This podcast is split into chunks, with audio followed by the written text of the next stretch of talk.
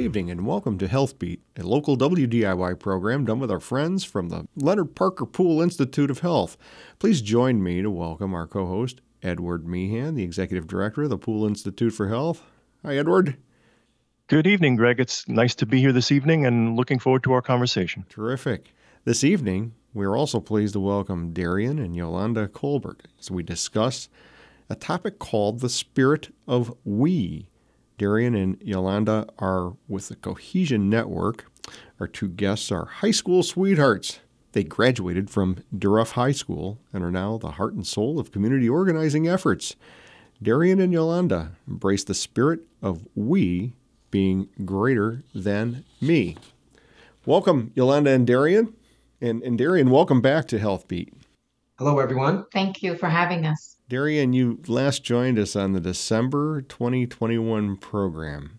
The relationship between the Pool Institute for Health and Cohesion Network was very new. It's safe to say a lot's happened since Cohesion uh, over the past uh, several years, and since uh, you've been hosting monthly Franklin Park Community Conversations. Uh, Darian, you are now a graduate of the Pool Fellowship for Health and both Darian and Yolanda remain active voices in the organizing community. Let's uh, start with Darian. How would you sum up the last few years, Darian?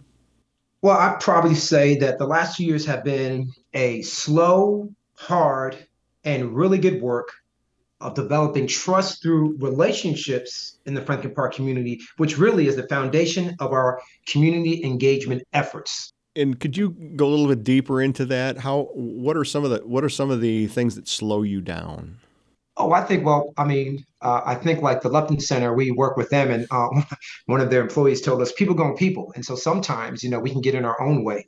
Um, you just can't swiftly move through a community. You have to build relationships, and building relationships is awesome, but it, it's work it takes work, you know. And so I think um, things that slow us down, or I wouldn't say it's the people, it's really it's personalities, and not that it's negative or positive. It's just that you have to work through uh, individual personalities, individual perspectives, uh, um, organizational perspectives. You have to work through all that and get to a space where you're saying, "Hey, let's move forward together." But that takes time. It doesn't happen in two months or three months. You have to continue to build that Mm-hmm. It's also Greg. Kind if I could, sure, if sure, I could I'd... piggyback on that, Greg, just let's all remember December 21. We were in the middle of COVID and still trying to find our way through COVID, and um, you know, big challenges there. If you're trying to do community-based work in the middle of a pandemic, it's really hard, really hard, like uh, like unprecedentedly hard. So mm-hmm. there's that one, and two is you know, uh, in our culture, in our society, we're always looking for a quick fix. You know, what's the magic bullet? What's what are we going to do? Flip a switch and make it better.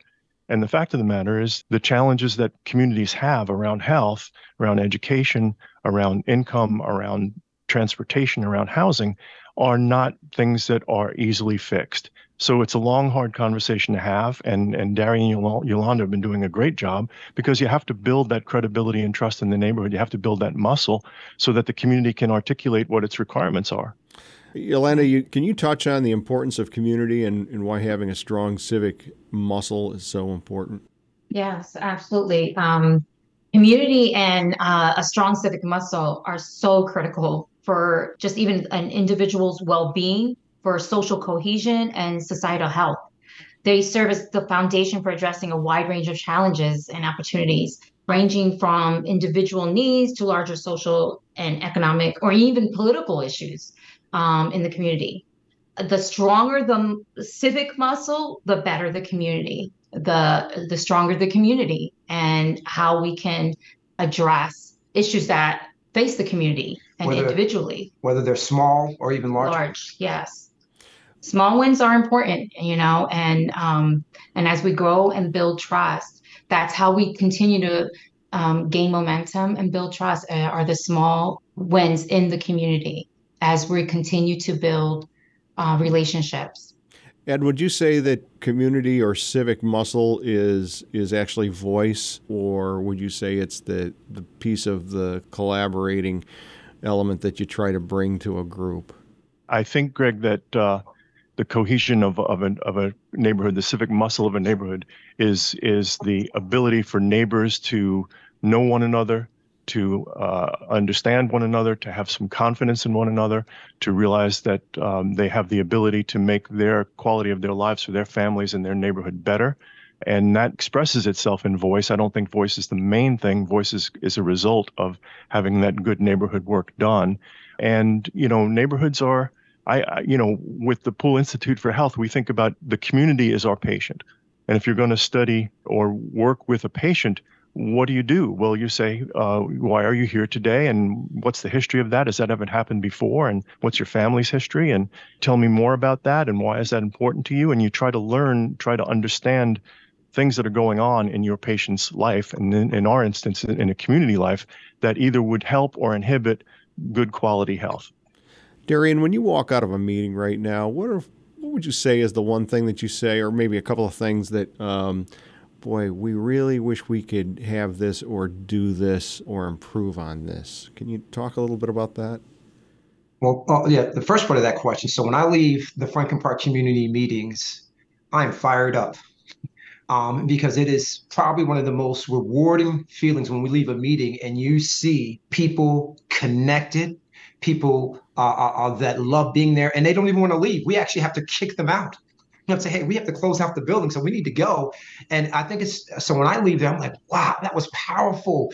Why? Because we love seeing relationships deepen and building bridges of trust not only to one another, but to systems, right? Like the city of Allentown, nonprofit systems, the health system with Valley Health Partners, community bike works. And when you see bridges being built from organization to organization, person to person, I'm telling right now that fires me up in such an amazing way. And so I leave out a really like, wow. Well, that's really and, great. And in terms of challenges, I think I don't when we leave there, I'm like, wow, I wish we had, I wish we had. I think because the park, the Franklin Park is so crucial to that community. I think sometimes I leave out and I go out to my car in the park and I see all the cement in the park and not a, a lot more grass. I think the challenge is while rallying uh, people together to say, hey, what would you like this park to look like in five years? And, and having just really having that conversation because what I am hearing as we engage residents and people who live there, work there, and worship there is, you know, they want to see more grass and they want to see that park invested in. So I think the challenge might be uh, how we rally people together to get the park uh, revitalized like they did to Valania Park. How can we get that to happen in our Franklin Park? So how would you, so, Yolanda? How would you get that to happen? How do you start? Where do you go? Where okay, I want to build this park, or I want to make this park more accessible, greener, have uh, more access. How do you, how do you start that? I mean, it's it's a big thing. Yes, it is a big thing. And we're in the process of that right now. And part of that is engaging the community that lives right around the park or within that park and what are their thoughts? What do they want in the park? Because we, we our decisions are based on what they want. So we support whatever the community that is surrounding Franklin Park feels the need is um, and what they would like to have. So what we've been doing are one-on-ones and we continue to do one-on-ones to gather as much information as we can and as we continue to have these meetings to be able to build that bridge to hey this is what the community is saying is needed and how can we get this done how can we who's not at the table that needs to be at the table? And work together with other organizations and the city and the parks and recreation and wh- whoever needs to be at the table so that we can put a plan together to make it happen to to make the park something that is a focal point in that community that people are connecting there and um, having picnics there and children are playing and it's not just a parking lot half parking lot and half you know a little bit of the stuff whatever it what it is right now Yolanda, play when, on it regardless when you do the one-on-ones do people have the same concerns or are they usually different well i mean that that's a great question greg um, and so they're very similar they the highlight in the community is the park. Mm-hmm. and some of the agencies there, like Ripple Church, mm-hmm. is a highlight. Uh, uh, I've interviewed hosts of people there, and the park highlight is the park, but also Ripple Church is a highlight in the community because of their work uh, with the precariously housed. Um, and so, yeah, so that. Yeah, so period at the end yeah, of the sentence. Yeah, yeah sure. no, they they would love a park that just had more stuff for um, teenagers, um, something separate for elementary age um, students. They want a park for the community that it serves the entire family. So um, that's kind of what we've been getting that they come regardless, but they do wish that there was more there for them. Because in, in order for them to go to a park, they have to travel far.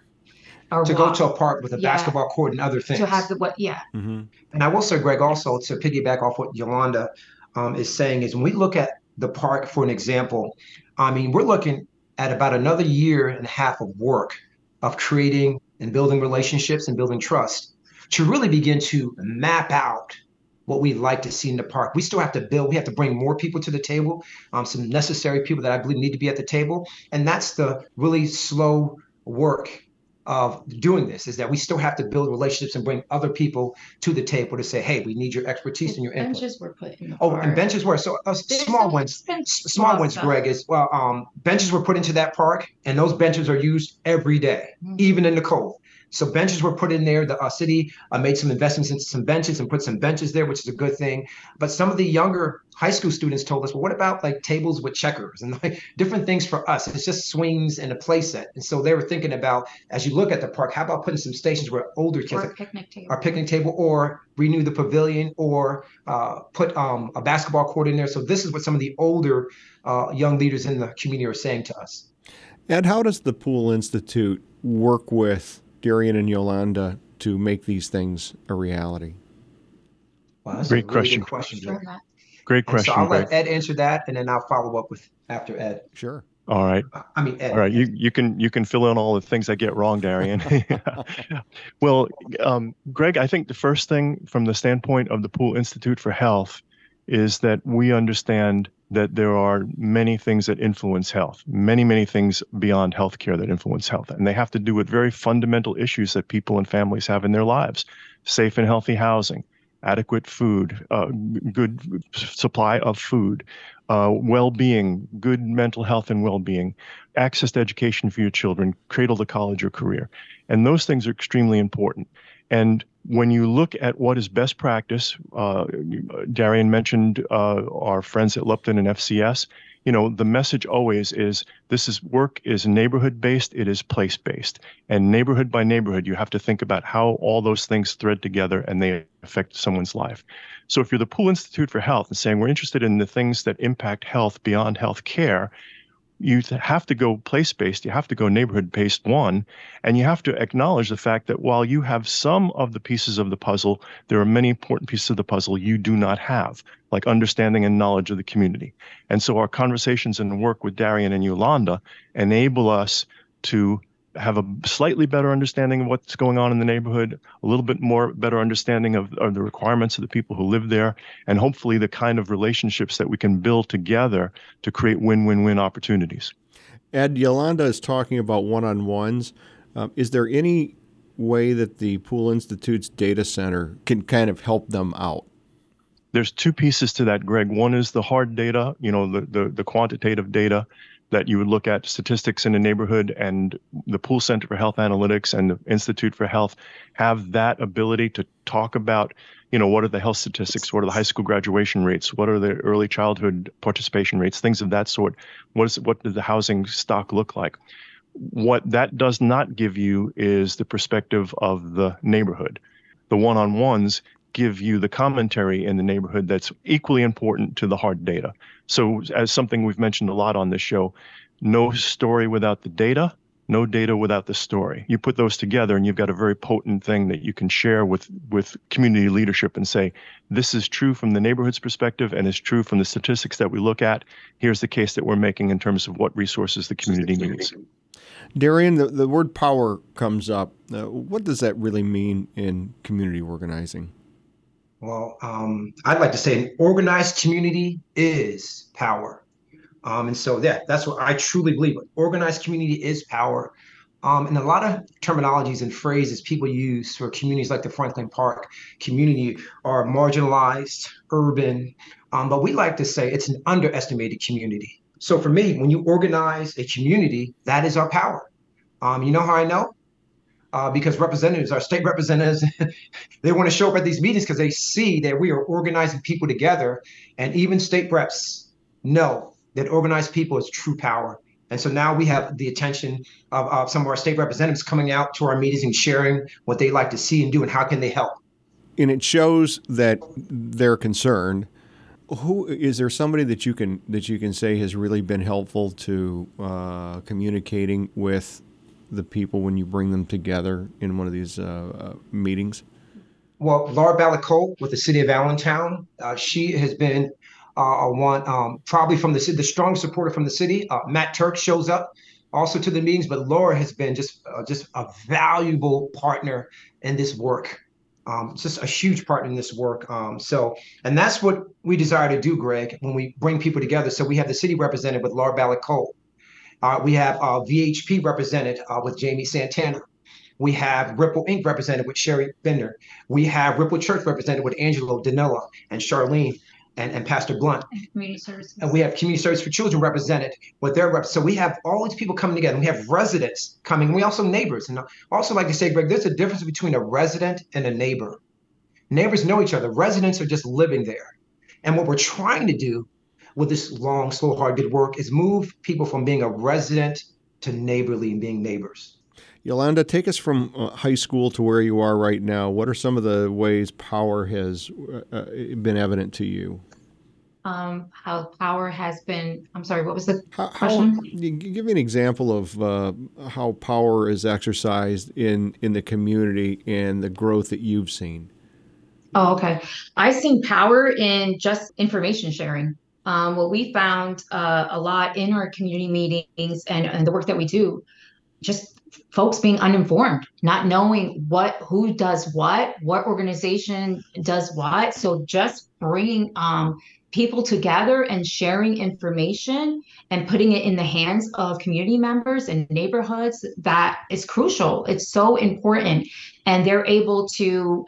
We have families that have their houses fixed or things um, straightened up with Habitat for Humanity. They didn't know that there was a program out of Habitat for Humanity that will, you know, if you qualify, they will uh, provide, you know, a roof and things that you needed if you uh, for your home. And so so information what i find is so important is just even gathering the information and bringing it to the neighborhoods where it's just hard. Um, um, and we had uh, we had people from the same organization not know what one person was doing in the same organization that they worked with.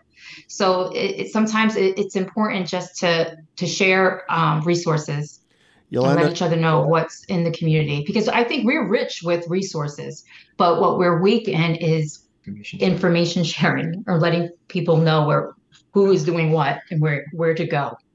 Yolanda, you're obviously very passionate about this. Are there any mentors that you uh, greatly admire?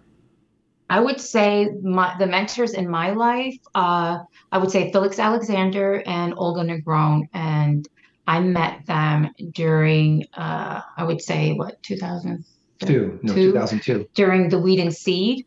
I was a resident in the first and sixth ward, and I part I was I was one of the people that just went to a meeting one day, and I got involved, and um, I grew, and they really served as leadership role models for me. They assisted me in finding my voice, and they taught me and trained me how to engage the community. I did a two-year uh, community organizing training under their leadership, and uh, and we practice it we went door to door you know um, it took practice and we did that for for years um, so i would say yes, definitely their leadership was so valuable i learned so much from them and i still uh, i credit them for for a lot of what i'm doing now Olga's terrific. Uh, she's a good friend of the radio station and our listening mm-hmm. community, and uh, we love it when she comes back on. And and speaks uh, especially about her connection to the Hispanic community and the things that yes. she's doing with the state.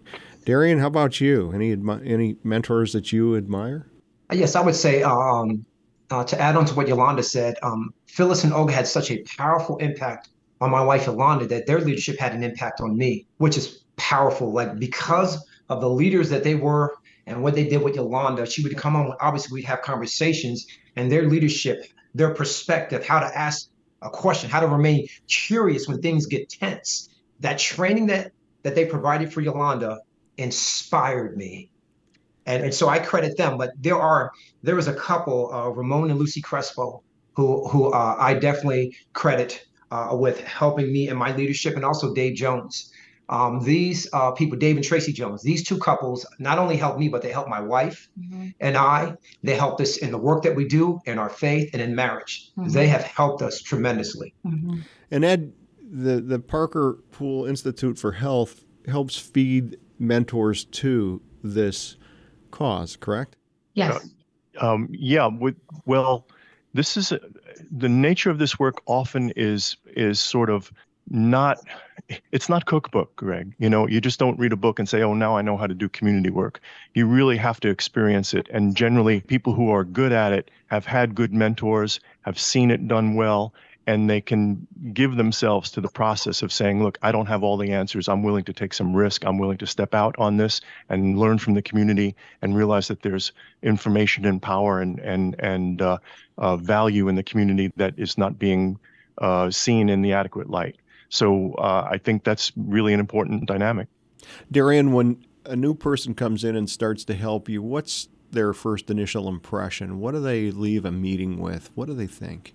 Well, that that is a really excellent question, and and I think the most important thing that we've heard consistently from every single person that is new that's joined is they feel a sense of belonging and connection.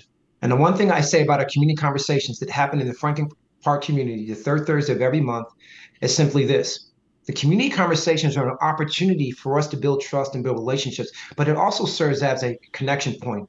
And I've been saying this for years connection creates cooperation, and cooperation empowers collaboration. And we truly believe, in partnership with Parker Pool Institute for Health and Coaching, we believe that collaboration is the way forward. That's why they do the Pool Fellowship. They're going on their ninth session. I was part of eight, and I met some amazing people in that space and built some friendships. And I'm growing those friendships now from being part of that fellowship.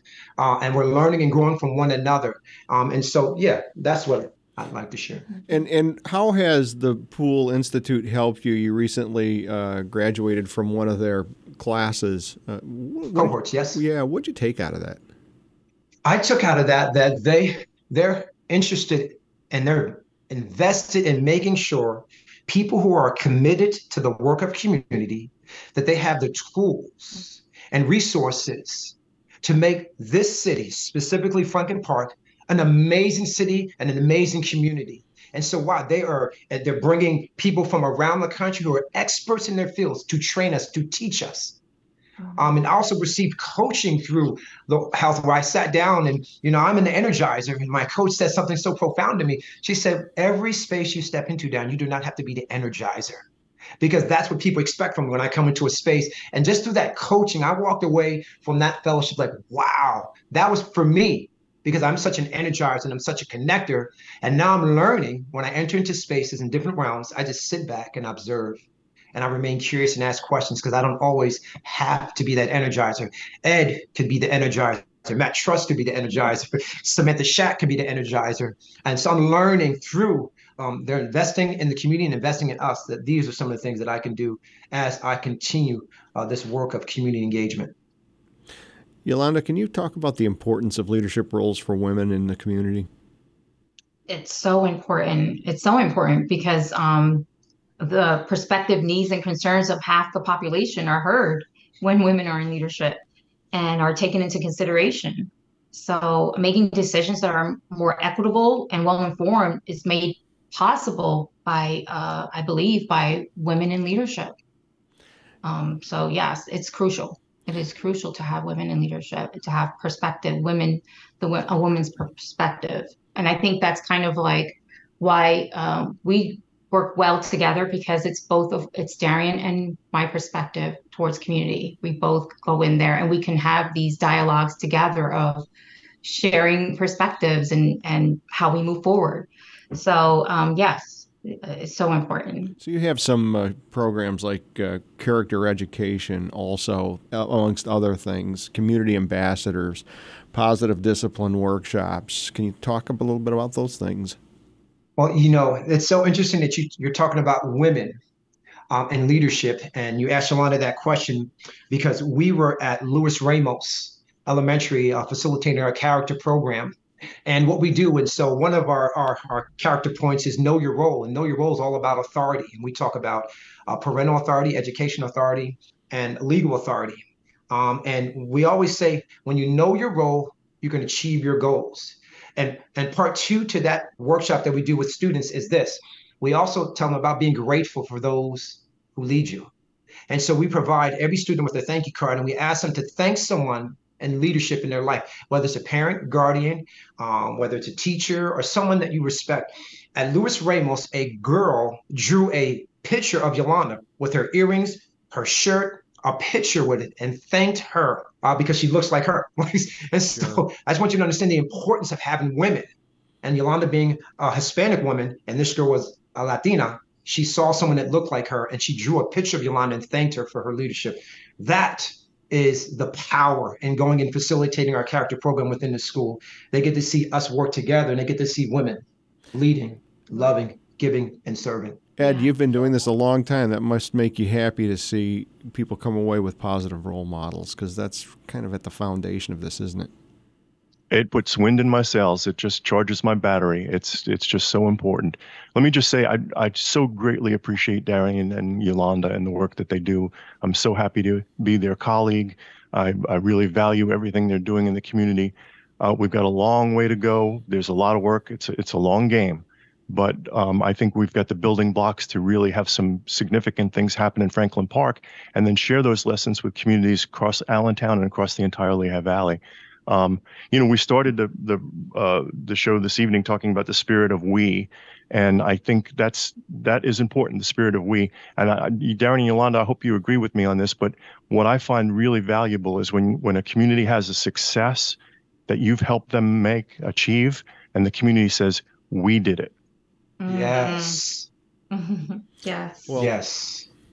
Congratulations, you're doing some outstanding work. Do you have a website? Is there a place where people can go learn more about Cohesion Network? Absolutely. If they can go to cohesionnetwork.org and they can see the work that we do in reference to community engagement, character education, and also positive discipline workshops for educators and for parents. Yolanda and Darian Colbert from the Cohesion Network. Thanks for being on Healthbeat. And of course, Ed, it's always a pleasure to work with you and hear what you have to say. Thank you, folks, for being on the show tonight. Thanks, Greg. Thank, Thank you. you, Greg. You bet. You've been tuned into Healthbeat. If you joined us in the middle of the program, you can listen to it again tomorrow on our website, and uh, you can listen to it immediately on the WDIY app. If you have that downloaded, just click on the archive button and you can listen to it. I'm your host, Greg Capogna. You are listening to WDIY 88.1 FM. Have a great evening.